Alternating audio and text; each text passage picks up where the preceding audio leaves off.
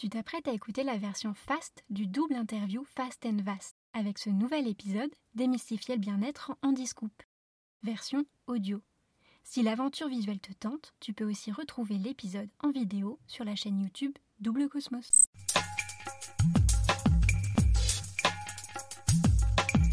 Double, Cosmos. C'est le podcast qui décomplexe, démystifie, dédramatise le bien-être, tout simplement. Hello, je suis Aurélie, la créatrice de Double Cosmos. Un mardi sur deux à 18h, on se retrouve pour le double interview Fast and Vast. Avec chaque invité, tu peux donc retrouver notre conversation, non pas avec un, mais deux épisodes. Le premier, le Fast Interview, ou comment démystifier le bien-être en discoupe. Et le second, le Vast Interview, ou comment s'inspirer des success stories ordinaires d'experts bien-être. Dans ce double interview, j'invite des experts à partager avec nous leurs conseils de spécialistes, mais également à nous raconter les coulisses de leur réussite et leurs galères. Tous les détails rocambolesques, incongrus, mais remarquablement inspirants de leur success story ordinaire qui font qu'on est tous débutants un jour. De quoi nous décomplexer et montrer que le bien-être, il n'y a rien de plus accessible. Mais aujourd'hui, laissons place ici à mon invité. C'est qui? Hey, c'est qui? Bonjour, c'est Archana pour le podcast Double Cosmos. Ton job? Je suis praticienne en Ayurveda. Sympa. Ta mission dans la vie? J'aide les gens à cultiver la lumière en eux pour euh, honorer le monde. Et ton plus grand talent? Euh, la poésie et l'émerveillement, autant dans la cuisine que dans la vie. Est-ce que tu voudrais que les gens se rappellent de toi? Mon prénom, la façon dont il se prononce, donc c'est Archana et ça veut dire offrande. Pas mal.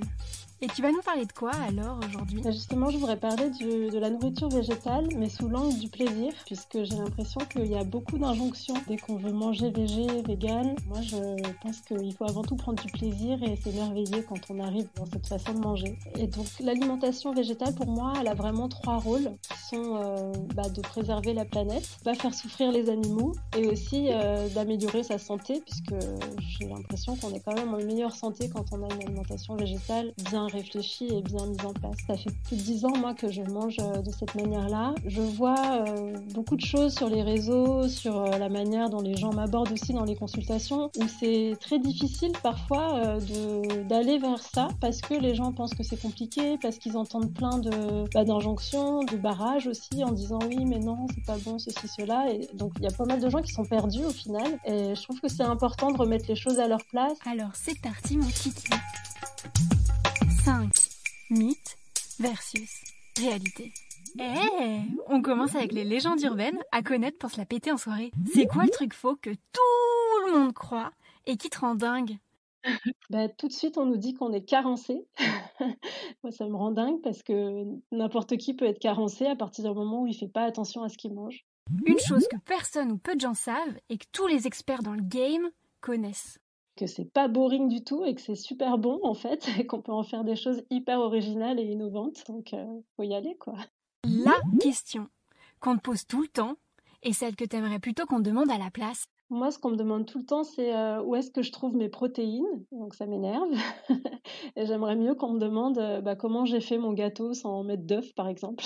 et ensuite, euh, ouais, de, partager pas mal aussi autour de ça, de pouvoir, à travers mon métier, pouvoir faire ces fameux ateliers, de pouvoir en parler en consultation. C'est quelque chose que je trouve important et les gens se posent beaucoup la question. Donc, c'est vrai que souvent dans les soirées ou quand on voit des copains, je suis un peu la végane de service qui, on va dire, ah, j'aimerais diminuer ma consommation de viande, comment je fais et tout. Bah, voilà, enfin, je suis contente de pouvoir aider là-dessus.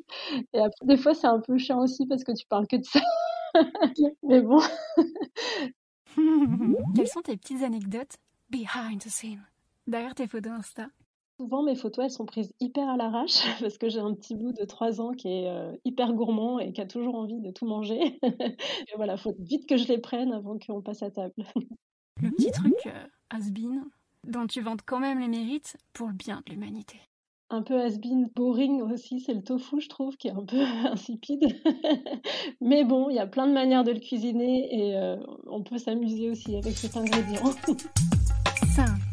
Conseil SOS Express.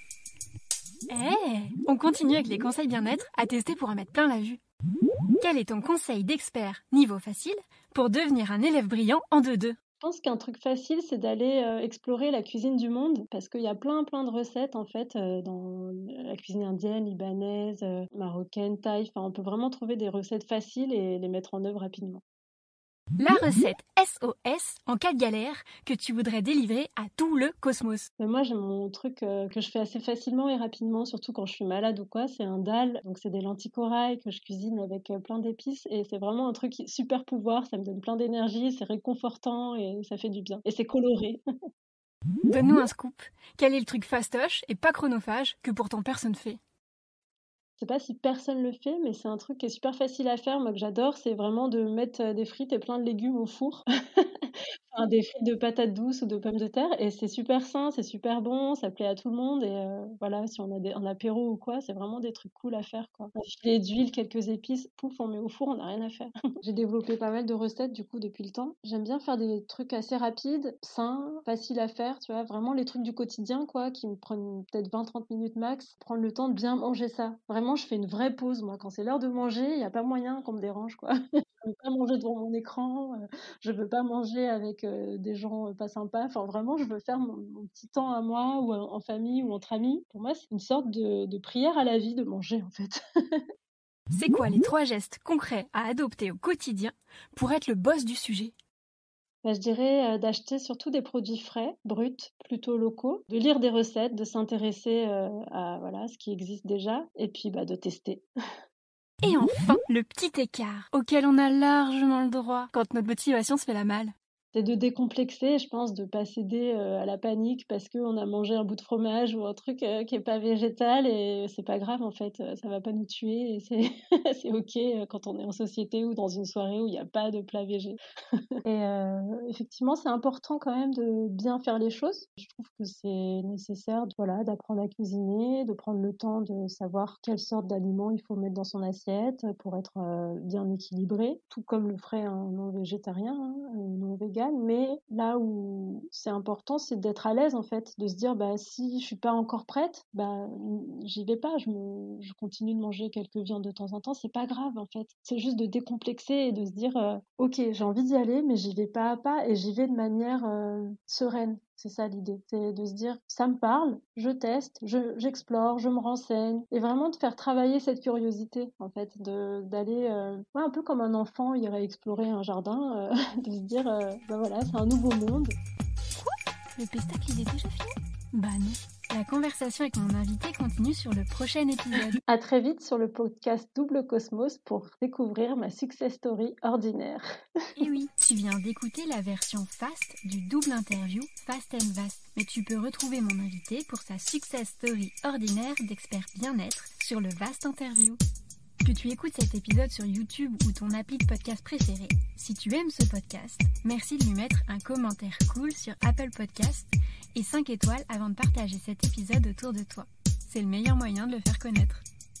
Tu trouveras également sur le YouTube une farandole de vidéos pour comprendre l'Ayurveda en une minute si le sujet t'intéresse. Et si tu aimes mon travail, n'hésite pas à m'en glisser un mot en commentaire ou sur l'Instagram Double Cosmos. Tes retours sont des boosters d'énergie et importants pour moi. Merci à tous pour votre écoute et rendez-vous un mardi sur deux à 18h avec d'autres invités experts bien-être.